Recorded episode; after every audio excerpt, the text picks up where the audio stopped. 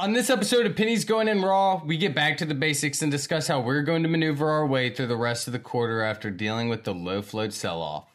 Hey yo, check one two. This is Flavor Flav in the building for the Atlas crew. Atlas Trading, what the fuck is up? They're traders, they're prodigies, and then there's legends. We're 4%, baby. No way. 4 fucking percent. Buy the fucking dip. Hey, who told me about IDEX? Like, dude, what the fuck? Like, someone just made like a lot more money than me on my trade. You find out life's this game of pennies. Did you check the portfolio? Pennies, pennies. Pennies. The margin for error is so small. I bet Warren Buffett never did that. And they out there making money right now off of penny stocks. The two guys is putting in work to make y'all rich. The pennies we need are everywhere around us. It's time to think big. Pennies going in raw. Featuring Dan, Deity of Dips. and Hugh Henne. Produced by Vinny Strokes, baby.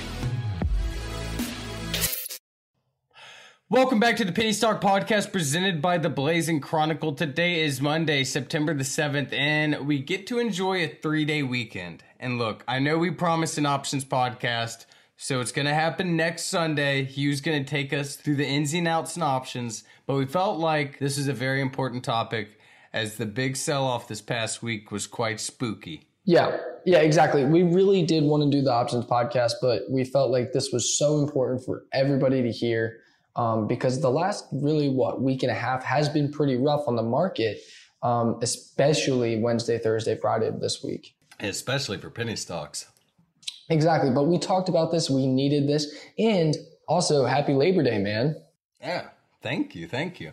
It's been uh, yeah, it's been such a wild ride for swings. Like some of the prices on some of these stocks are like unimaginable. If you told me like SXTC was going to be twenty three cents a month ago, I would have I would have called your bluff. You know. Yeah, yeah, no, exactly. And and that's the thing is that we're always praying for a dip and we're always praying for new plays. Guess what? Now we have so many new plays because the entire mar- the entire penny market sold off.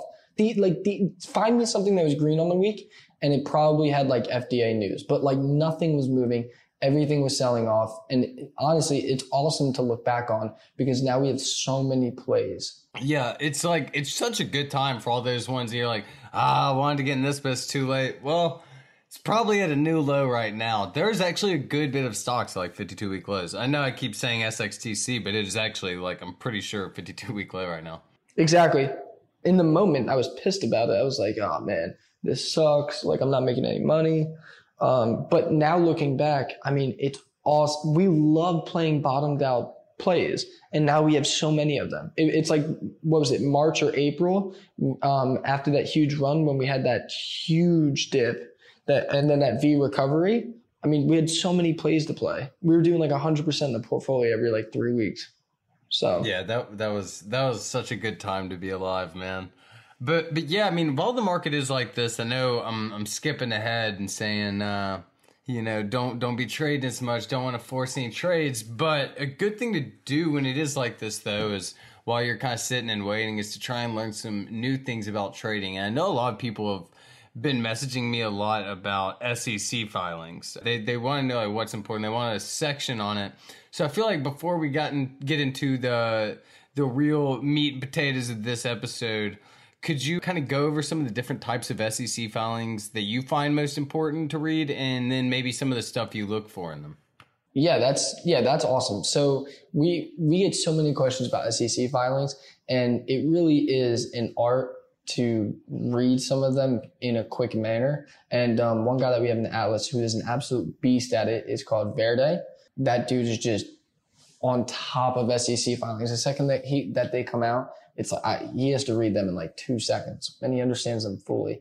That being said, some really important SEC filings are 8Ks, and so that is when the company is releasing a press release. And no matter what, no matter how small it is, you always want to have alerts on for 8Ks because that's when the company is press releasing something. Most of the time, I'm going to go on the limb here and say most of the time an 8K is a good thing. But when they go bankrupt, they do a filing. When they're doing like a fiduciary um, notice, they'll do an 8K. So it's really important because most of the time they are good, but But, but, but any press release that the company files comes through an 8K. So an 8K, in my opinion, is one of the is is the most important filing. Um, not the most important, but that's the one that I get excited when I see. 8Ks are like 401ks that haven't grown up, right?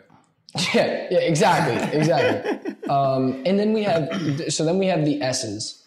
Um, the S's we usually hate, um, unless you're looking for a dip on a company. Like I was looking for a dip on CLSK like three months ago, and uh, offering came. It didn't do anything to the stock price, but when you're when you're eyeing a company and you think it's a little overextended, an offering can be the blessing to get in on a dip.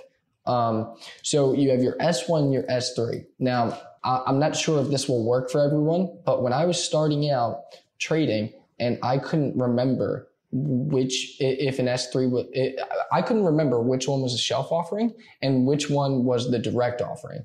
Um, and so how I used to remember it was S1, one comes before three. So that offering was not a shelf offering. Um, the three, the S3 is later in the in, in the numerical standard. Therefore, it was a shelf offering. I don't know if that'll help anyone, and that might not even make sense. Um, I love I love memory tricks like that, so it helps me. does it? Okay, yeah, because that's how I used to remember when I couldn't, when I used to see like an S3 come out and I was panicking. I was like, shit, do I sell my shares? Like, what's going on? Even when KTOV did an S3, I, I like went blank for a second. I was like, fuck, what's an S3? What's an S3? And then, you know, and, and that can really help you, especially if, if you, if you're a day trader and you see an S3 come out and you see a huge overreaction, you can play that bounce once everyone realizes that that it's a smaller offering and it's a shelf offering. What you know, I mean, like KTOV did like a S3 for like 40 cents and it went to like 32 cents. That's an easy 15% return on the bounce back minimum. So you, you know that that alone is its own strategy. So you have your S1 and your S3. S3 being the shelf offering, S1 being the usually at the market. Um, and then okay, so then something that we got to talk about is anything with an F.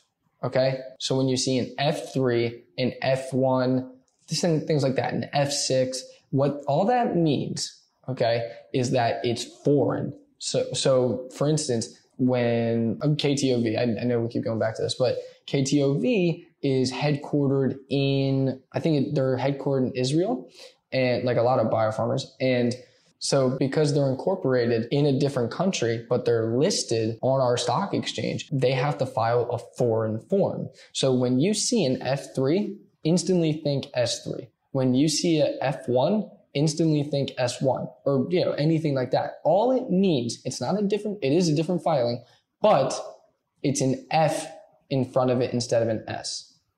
Okay. So that's really important. And then we have our 10Q and the 10K. Now, you, this is really weird because the Q after the 10Q is for quarterly. Okay. It's your quarterly financial reporting.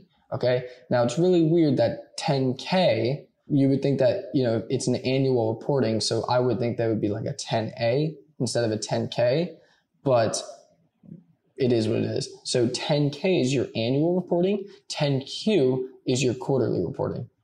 Okay. And those are the ones that I think it's are most important, especially for what we do. So again, we'll go over it real quick.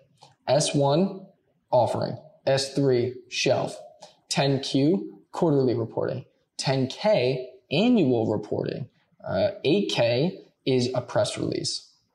And then, of course, anything with an F just means foreign. So F1, offering from a foreign. So whenever you hear one of these, is there any of them that you instantly open, look at, and you control F to go search for a certain term in it? Like if you see an S1, if you're like, or if you see an offering, uh, is the first thing you, do you open it and go search for price per share or at this price? Is there something you do for uh, each of them? So it, it really depends. Is I don't like to I, I don't like to do too much filing reading during the middle of the day because I like to focus on the filings, and that's just my that's just me. Um, I usually like to read them on off market hours, you know, filings, like new filings, not old filings, but new filings. And um, so the only real time that I'll really open up like an S1 or an S3 is if it's something that I'm swinging. Um, or if it's something that I've been watching and I've been waiting for a dip, then again, like CLSK a few months ago, I was trying to get in on under three dollars, and they had a they had a um, an S one or an S three, I forget honestly, but um, it dipped. I never got I got like twenty thousand shares, and it then it ripped. It really didn't do much to the price. So I really only do it unless it's something that I want to get into or it's something that I'm swinging. Now, an 8K is a different thing because an 8K is kind of, the company is releasing that press release. The company doesn't need a direct format. Now, of course, it, it legally, it does have a format that it follows, but usually the first paragraph is really important. So it'll say, um, you know, blank blank therapeutics announces that they are initiating a phase three on this drug. And then they'll go into it a little bit and then there will be comments from the CEO. And so the, an 8K is really usually easy to read because then you can say, okay, cool. They're initiating a phase three. Let me go look into it. It doesn't mean I'm going to buy it now. But for instance, if they say that this is going to take 15 weeks, then in 13 weeks, you know, I'll set a calendar notice and in 13 weeks, I'll decide, okay, do I want to play the run up to the phase three data trial? Or do I want to hold through the data? Things like that. So I do like to read 8Ks fast because usually they're not too long because the company is just trying to get the information out. Okay, dude, I think that was really helpful. I think that that sums up quite a lot of them. We can dive deeper into that on a later episode. But with that being said, it is Labor Day weekend. That means it is officially the end of summer, the sweet, sweet end of summer trading. And yeah, we, we hope the market takes a turn for the better after the sell-offs we experienced in the past week and a half. So obviously there's going to be a big transition ahead. Yeah, so that's really important. So we we're at what's called a pivot point, in my opinion, right now, because we had a huge sell-off. Um, not a huge sell-off, but we did have a we had a pretty good sell-off the last the, especially the last few days, Wednesday, Thursday, Friday, you know, so it could go one of two ways because this is considered the end of summer trading, which means that, you know, usually FDA catalysts come back, even though, um, you know, algos come back, you know, hedge fund managers are back at work, kids are back in school, you know, life starts back again. So that usually signals that the market's going to be hot again. Now, I can't tell the future. I'll never pretend like I can. So I don't know what's going to happen, but I think that this is a really good time for us to prepare for what the market's going to do. Because in my opinion, I don't think the market will just stabilize. I think the market's going to do one of two things. Either it's going to be really hot this week or it could continue to sell off. And we want to be ready for both those with different levels of traders and different styles of traders, there's definitely going to be like a lot of different ways. For a lot of the newer traders, uh, what would you kind of recommend they do in, in this kind of situation? Yeah, so especially, and, and you guys hear it all the time say, if you're a newer trader, I always would err on the side of caution simply because you're a newer trader. You, are unexperienced. You're going into a field that you have no knowledge on. And even though so many of us try and help, there's no experience, there's no better teacher in the world than experience.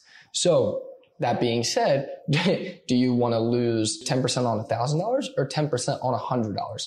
Of course, you want to lose the 10% on $100 rather than $1,000. So that's why we always say beer money, beer money, beer money. Because until you get that experience, we can help you as much as we want. But when you have to make that split second decision and the stock moves 10, 20, 30% inside that time, you're not going to be like all over your Twitter looking for what I'm going to say. You still need to make that decision yourself. So for newer traders, I would still err on the side of the market's still going to go down. Now, again, I don't know what it's going to do, but as a newer trader, if you have $10,000, I would still keep 60% cash. Okay. So that means $4,000 in, in the market and $6,000 in cash. Now, why, why, why? Because the last six weeks, we haven't had much movement in the market. Things haven't been running two to 300%. So if the market does sell off, then you can buy that dip because the market will get hot again. I'm not sure when. It could be this week. It could be two to three weeks from now. Yeah, I mean, even even if it happens on Tuesday, yeah. and you have forty percent in, and the stocks start to go up 5%, even if it gets to a breaking point where you're like, okay, I'm adding back, I can almost guarantee that price is still lower than what it was a week and a half ago. Yeah, that's a great point. Because everything is, has dropped such an incredible amount. Exactly. That's such a, yeah, I didn't even think about that. That's an awesome point. Even if you miss the 5%, you're limiting your risk. So even if the market does turn around, you're still, you still have that opportunity there. But if you put 80% of your money on the street and then all of a sudden the market corrects another 20% this week, ouch. you know, ouch. So I, I would always limit for new traders. I would always, always, always be more cautious than not and limit yourself. Yeah, and it has a lot to do with the whole mentality of it. If you're used to making two hundred dollars a day, know that maybe settling for that hundred is going to be better because whenever you lose two hundred, it's going to be better lose one hundred. I know that sounds so basic, but I mean it really is just you're going to have to settle for smaller gains, knowing that you're going to be accepting smaller losses as well during a time where losses seem to be happening so much. Exactly, and here's the other thing: is that say Tuesday's hot well, you know, say, say the market goes up 4% on Tuesday. I mean, it could just simply be a bull trap. I mean, the market could just be a bull trap right now. Um, it could be hot Tuesday, Wednesday, and then Thursday it tank. So as a newer trader, again, that's something that you probably won't be able to sniff out. So are you are you recommending maybe not as playing it as safe, uh, but still taking it's playing it safe is in uh, taking as much profits as possible still uh, when this this market does run up? Yeah until we see a pattern i, I like to say a pattern um, until we see a a good a chunk of time to where the market gets hot again i would play it safe. That which leads us into a great point. How do we know that the market's hot again I think that that's really important because we do want to be ready. When the market comes hot again, we want to, you know, start to put 70 plus percent of cash on the street and we want our money working for us as much as possible. So one really um, sign that I use personally is when I start to see the pre-market runners. If you're an Atlas, then you watch Ricky Bobby most days say, okay, today's going to be a good day there was pre-market runners or today was not going to be a good day. Be cautious. And he bases that not just, he doesn't just pull that out of his ass. He pulls that out because, um, because of the pre-market runners. So when we start to see two, right now, say we have a, say we have 100% gainer in pre-market based off of really good news. Something else might have FDA news and it doesn't do anything. When we start to see things like two or three or maybe even four stocks run over 100% in pre-market, that's a pretty good sign that the market is coming back again because that means that algos are starting to chase up, you know, that things are starting to run. The sympathy plays start to hit as well. Exactly. Sympathy plays start to come back. Bottomed out plays start to run a little more. Yeah, sectors start, yeah. Exactly. Things that have been, you know, been beat, getting beat down for the last six weeks are now all of a sudden starting to stabilize.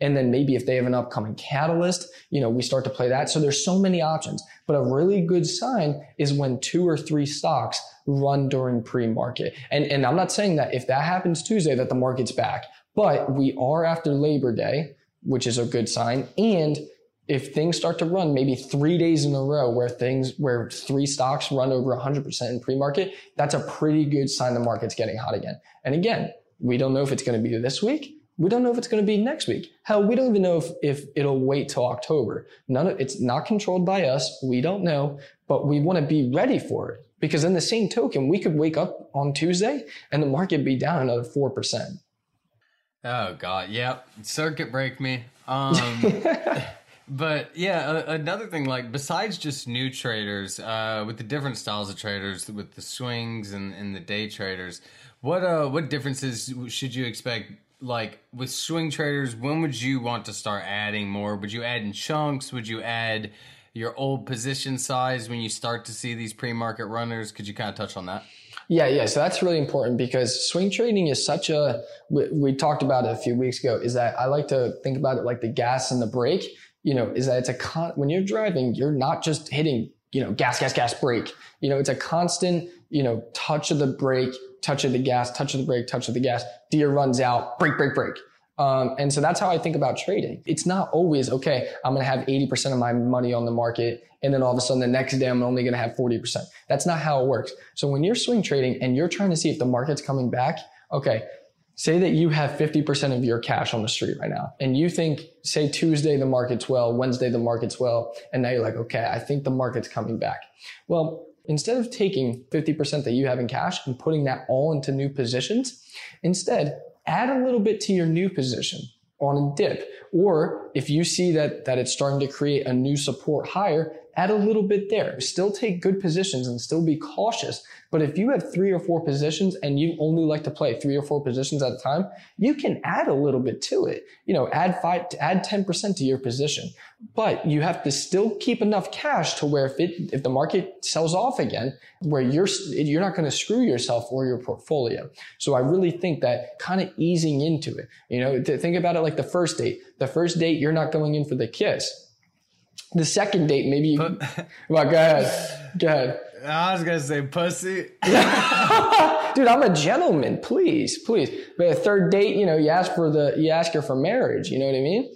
Uh, oh, oh, yeah, yeah. Oh, dude, we're in the army now. Yeah. yeah, but so I think it's really important is that same thing like dating and stocks. You know, the first date, okay, you go for. So you're not meeting this girl on, on Tinder. You're meeting her at church. Yeah, I am. Oh, dude, come on, dude. I'm a church usher. Come on, what am I, a schmook?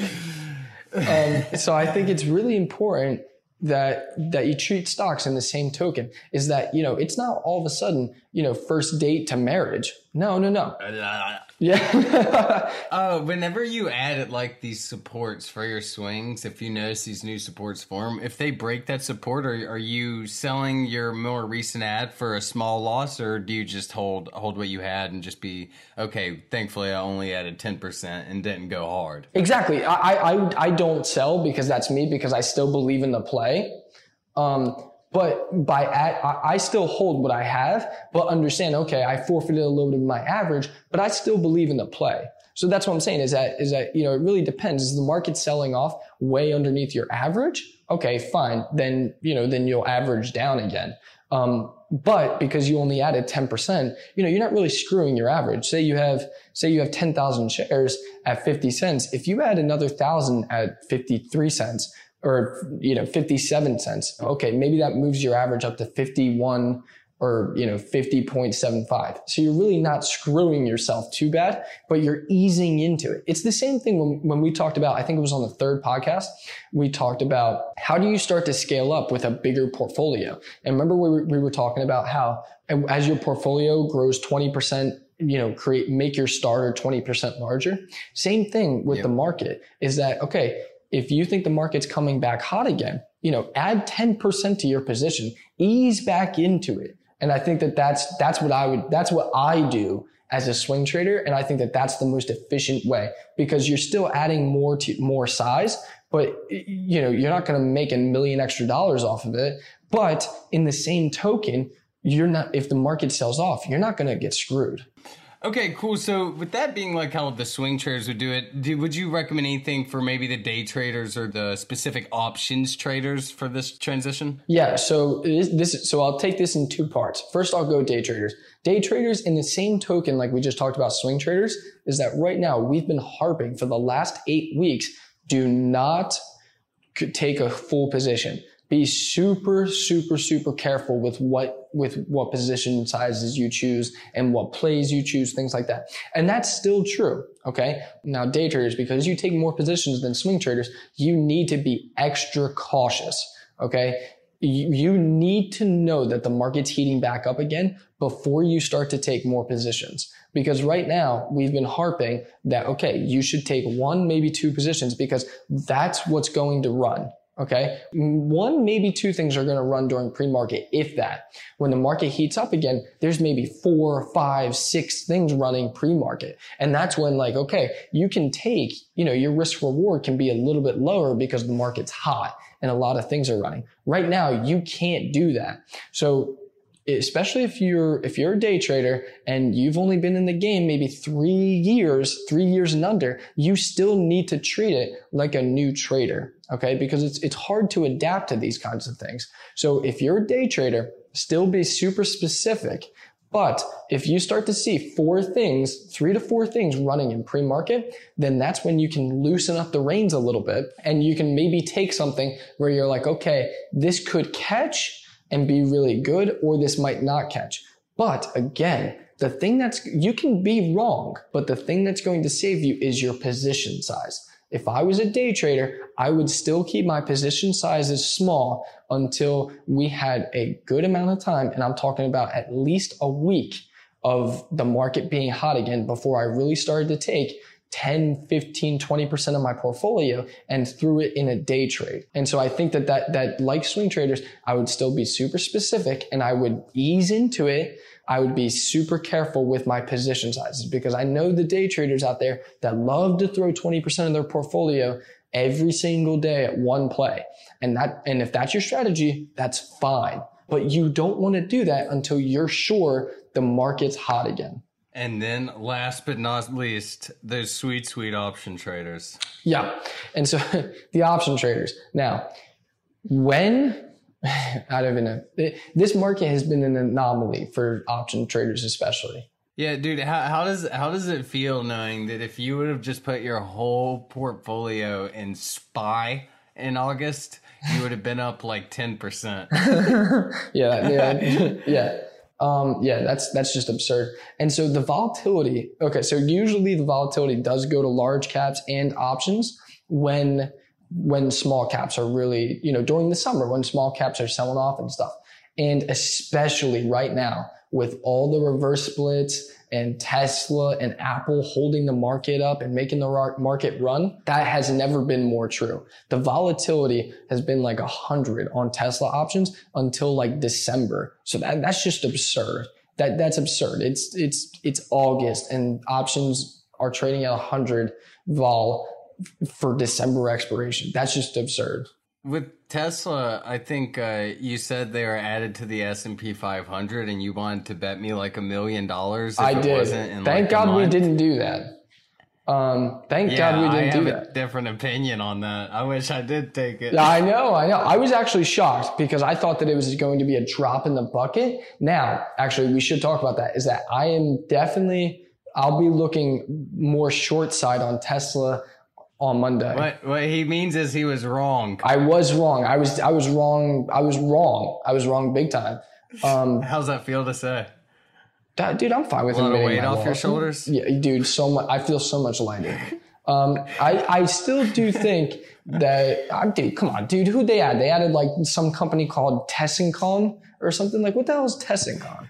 Whatever. They, they probably meant to add Tesla, and they were like, Tess.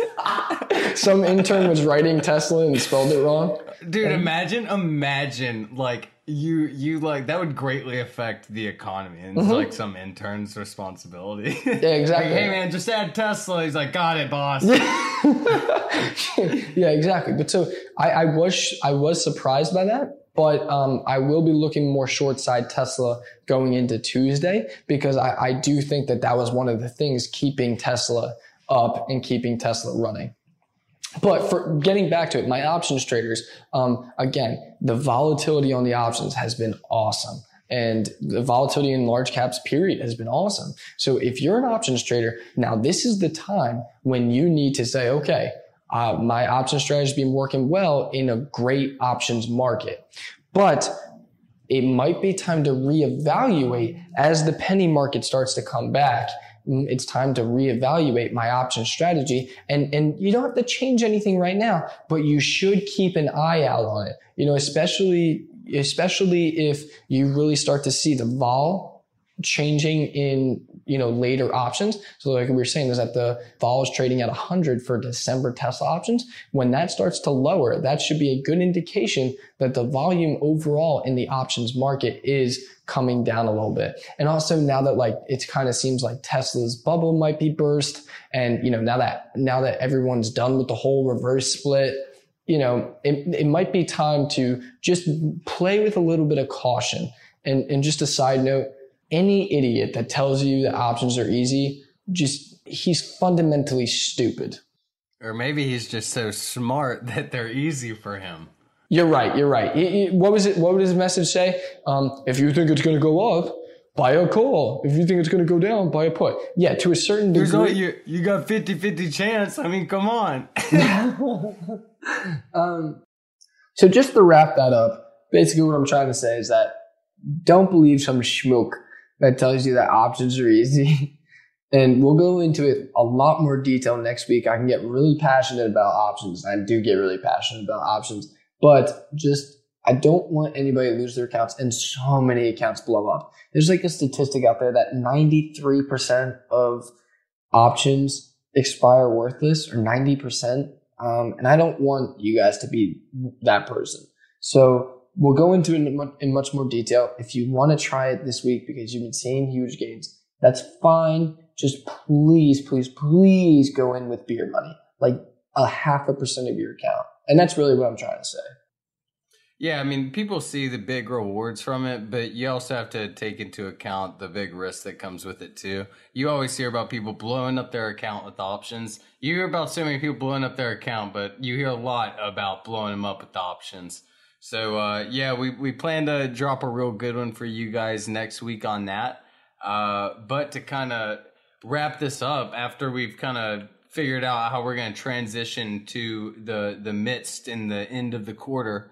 Uh, we do have some big swing updates. Uh, big moves were made by two of our stocks, EVFM and AVGR. Uh, one a lot better than the other. Uh, do you want to start with the, the good or the bad? um, we can start with E EVFM. So, so the good. yeah, so E EVFM has their launch on Tuesday. Let me just confirm it. It is Tuesday. Real exciting stuff. So, just to be clear, my my plan with with EVFM is that I talked to the Morgan Stanley guy. He does think that it'll take that his his price target is still around the 13 range, which is double digits, obviously. But he does think it'll take a little bit longer. So my plan for the short term is going to be to I'm not I didn't like that random sell off on Friday. Was it Friday that that random sell off was? Yeah, on, on, on Friday, so it, it opened the week around uh, 320, and every day, you know, it popped to around 340, and then the next day it opened at 320 on Tuesday, and then it uh, closed at around the same price. And then on Wednesdays when it really started hitting, it started hitting around that 345 uh, and started easing up. But Thursdays when it really hit the 365 and really started testing some new highs for uh, these recent times. But yeah, Friday when everything was selling off earlier in the day, uh, it did dip into the 328 range, and I actually got a good bit down there, and it, and it recovered uh, pretty nicely and closed around the 350. Yeah, yeah, exactly. So I really didn't like that little sell off, even though it was because of the market and things like that. I just didn't like it. Um, so my plan going into Tuesday is going to be to have a stop loss around the 340 range, just in case, you know, because I, because there are hedge funds that do short biopharma um, uh, product launches, and that's what this is. And even though the risk to reward is really good here, I don't want to, you know, I don't want to get stupid. You know, if the market's, if, if the entire market's coming down, you know, we talk a lot about that, like, you know, risk to reward. But sometimes, you know, trades just don't fucking work. So even though I wanted $5 on it, I'm not going to sit here and be super stubborn about it. So if it opens up and it starts to tank or it starts to really slip inside, you know, I'm going to, I think we're up 25% right now or something, or 27%. I'll take my 27% and say screw it. So I'm not going to be stubborn on this one. I will, however, though, because basically every analyst I've talked to loves this company, but not right now. They like the company for a month, two months, three months out towards the close of the year, towards the end of the year. So my plan is really to add some inside my Roth IRA um, for the long term. And like I said, for the short term, I still would like over four. We we see we saw a lot of profit takers around the 386 range last week. Um, and I still think that if we could break that range again, then we could definitely see a four. But that, like I said, that being said, if the market starts to tank and the biopharma sector goes with it, I'm not going to be super stubborn. I'll take my 25% and be done with it. So I think with EVFM, that's my plan is that I'd like to see over four going into um, the Tuesday and the rest of the week. Um, I would like to see the Phexxi product launch be a you know kind of like a catapult or the rocket fuel that it needs. But again, if the market starts to sell off, I'm not going to be freaking petty and I'm not going to be stubborn. I'll take my 25% and we'll find a new one. Wow, you're gonna let the the evil bears in shorts win? Yeah, I know, I know. I, I Coward. I know, I know. And, and listen, guys, like I, I really do, I really, really, really do like to be stubborn on my trades. I mean, you guys know that like I trust my DD to the freaking ends of the earth, but sometimes the market conditions aren't right, and sometimes it just doesn't work out. And and to be honest, I'm I'll take 25. What hedge fund manager wouldn't take a 25% trade? So I'm not going to give up 25%, even though I wanted 100%. I'm not going to give up my 25% hoping for the 100%. That's how I feel. Yeah, it can't be can't be greedy all the time. Yeah. Sometimes you got to be like Hugh and sell for uh, even Hugh will sell for pennies, as you can see. Um, okay, so on the other side, we had AVGR open the week around fifty cents. It had the offering last week at I think forty seven. Uh, it dipped all the way down to it had steady decline just about every day, and on uh, Thursday it decided it would go from forty six cents to 38 cents and close around the 42 mark. And it's kind of consolidated in between the 40 and 42 you told us last week in the midweek podcast you were going to give us the update on what we should do. And i'm all damn ears. Yeah. So AVGR is back to where it was from the first offering. Remember that first big offering? Like yeah three, when we added up around 42 yep Exactly. So it's back there. So I love, love, love, love, love our risk to reward. And Tuesday into Wednesday, if it's here, I'm going to triple up my position. Now, that being said, it's not a massive position for me. Even if I triple, it won't be a massive position because again, for the last six weeks, we've been in more protect capital mode than growth mode. So although I love our risk to reward here, I think the FDA window is around the mid September mark. Um, I think it's, I think I saw estimates from the 14th to the 21st. I, I can confirm that later, but I like where our FDA window is. I love our risk to reward. And the other thing is that, and I and I saw a lot of questions on this. So first off, what's a 510k? A 510k in instead of like being a phase three or phase two, um, oh that's like a 401k that's like slightly older yeah, exactly. It's the big brother. oh okay i love this family Yeah, yeah, yeah, yeah. So, so the 510K is when a company, instead of doing a drug, it's a product. So a 510K is when they're trying to get an FDA approved product. And then on top of that, what their AVGR specifically is trying to do is that they're not trying to just get a product. They're just trying to upgrade the current product that they have. So to me, I feel like one, the risk to reward down here is really freaking good because this is where it was during the first offering. And then on top of that, I think that one, a 510K, I think has a 60% chance of being approved, where a phase three has like, or, or to make it all the way through a phase three has like a 17% chance. So already right there, we have better chances. And then on top of that, it's not like they're bringing a new product to market. All they're doing is upgrading their product. So it's like, it's like you guys ever see like the My Mr. Pillow commercials? It's like the My Mr. Pillow 1000. You know, it's just an upgrade. You know, it's the same technology, just an upgrade. So that's why, like I said, I love our risk to reward. If if if it doesn't skyrocket Tuesday pre-market or Wednesday pre-market on dips, I'll be tripling my position. Um, now the other thing is that um, some of the biopharmas in the last three weeks that have tanked have brought the entire market down.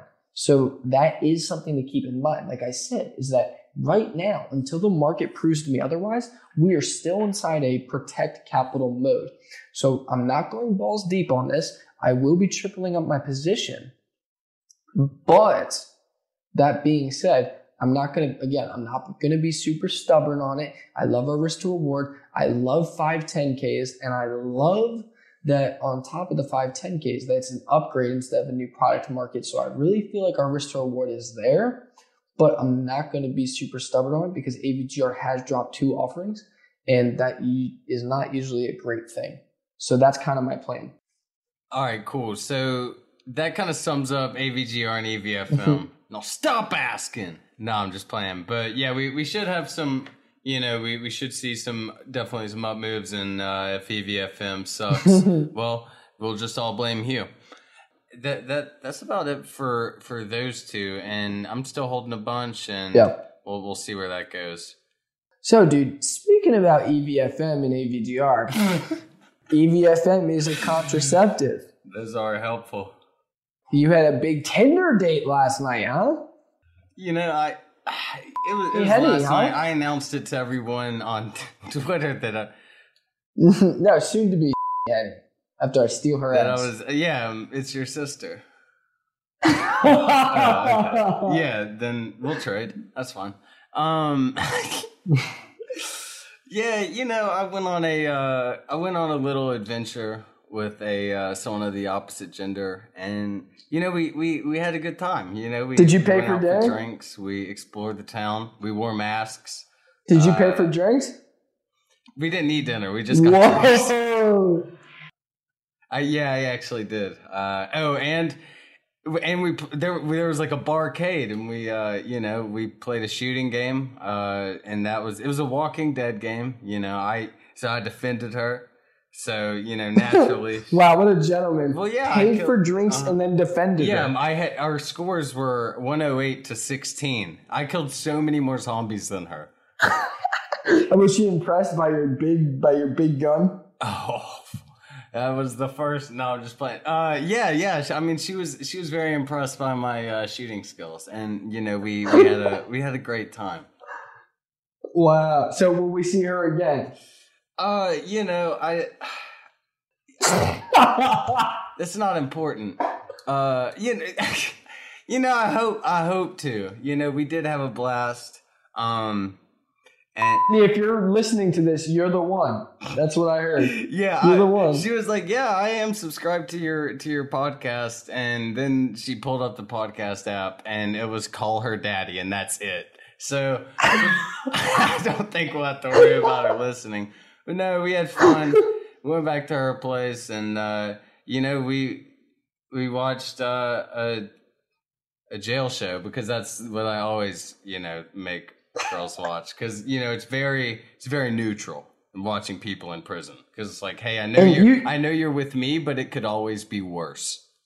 That's true. That's you know that's a good point. I never thought I never thought about that. And uh, what do you call it? She lives an hour from you, right? Yeah, it's like forty minutes, but you know I live in like the wilderness, man. So it's like that's that's pretty That's normal. dedication. Yeah, That's dedication. Yeah, I actually I got so drunk I made her drive the car back to uh to our place. Call me. We love you. All right. No, don't. What the fuck? Jesus Christ. Anyways, I you know I did see a lot of people want to hear about it, so there there's you guys' answer. Um, we do have a scenario to wrap things up. Do you want to hear it? Yeah. Oh yeah, yeah, yeah. We're doing a scenario. Yeah, this guy is uh, actually he's basically blaming you for marriage issues. That makes sense. I mean, I blame. I why not? Okay, cool. hey guys, love the podcast. And maybe I love the Roth IRA episode a little too much. I'm your typical COVID trader, basically. Put in 9K and got it up to around 30K. I'm a pro. So after listening to the Roth cast, I decided to max out the Roth deposit and put the whole six grand in. Didn't think that this would be much of an issue because we still had around 8,500 to 9,000 in savings. Out of nowhere, my wife decided to total her car. Completely her fault. And she now needs a new one. She didn't know about my Roth endeavors, and I was wondering if you if you thought I should go under PDT or face the issues with an early Roth withdrawal. Thanks, guys.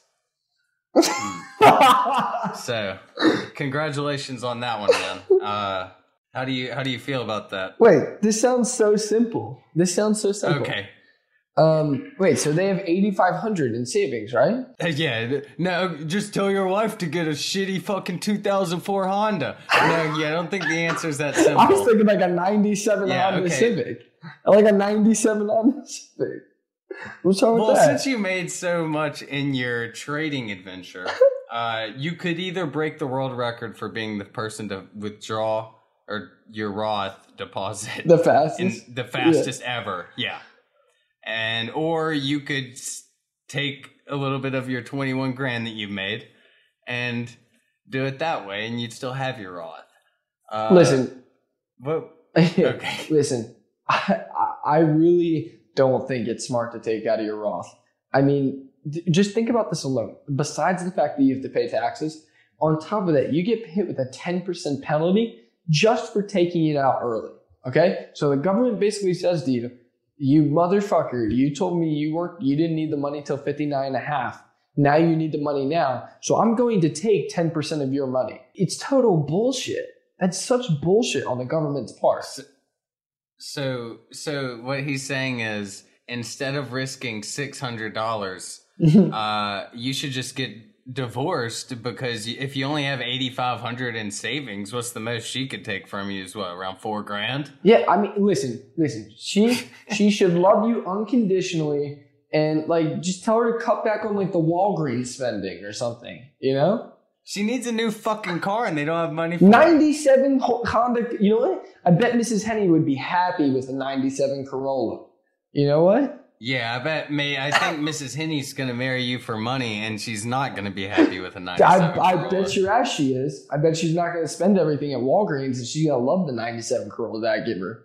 That's what I bet. Okay, yeah, so I don't think he really has an answer with it, but uh, I would like to, you know, um, I, he'll probably just pay for it because I mean it's technically his fault. Listen, in all seriousness, don't take it from your Roth IRAs. It's your money, and even though it's only six hundred dollars, the government, the fucking government, we live in a society where it's supposed to be, you know, for the people, but the government We do live in a society. we do live in a society, and it's we're sitting inside a society where it says where the government's saying is that because you said that you didn't need it till 59 and a half, we, even though it's your money, we're going to tell you that we're going to take $600 from it. Okay, even though they're not holding it for you, they're not doing anything for you except limiting the taxes, but yet you still have to pay the taxes on top of that. Can you redeposit that that year, or is it maxed out for nope. the year? Nope, nope, nope. So that's a really good point about IRAs. Is that so? If you guys, if you, if, if there's any financial advisors out there, okay, say that you borrow against your life insurance, you can actually redeposit that money at any time on most policies. With your IRAs, once you contribute for the year, so you know, once you contribute six grand, it doesn't matter what you borrow against that. You know, you're you're toast. You don't get to recontribute that. So that's why I say that between between the penalty and between the penalty and the fact that you don't get to recontribute, that's why I'd say it's so crucial not to take from it. So if you can, and also you could really finance it. Um, you know, obviously interest rates at this time are favorable. If anything, if you, I hate debt, but if you could get an interest rate that was favorable, then I would probably do that. Um, I, I would honestly, honestly, honestly, personally, if I were you, I'd pick up a second job. Work at Amazon until you pay it off. But Dude, no, just take it out. He just made 20K in his TD Ameritrade, bro. That's And fantastic. the market's slow. That's- Just take a little bit out of that. I, I would just work Amazon for like 10 hours a week until you did, until you got a new car. Jesus Christ, how about you make his wife do it? I, Mrs. Henne would be open Okay, for it. so so so long story short, Hugh has uh he's he has no real life experience for is what I got out of this. Um and that that's all it is to it. Uh next week we'll be coming back to you with an options podcast and it'll be very exciting. I'm so excited for and we'll it. s- We're going to learn about the Greeks, baby. the Greeks. We're going back to fucking frat life. Let's get it. See y'all.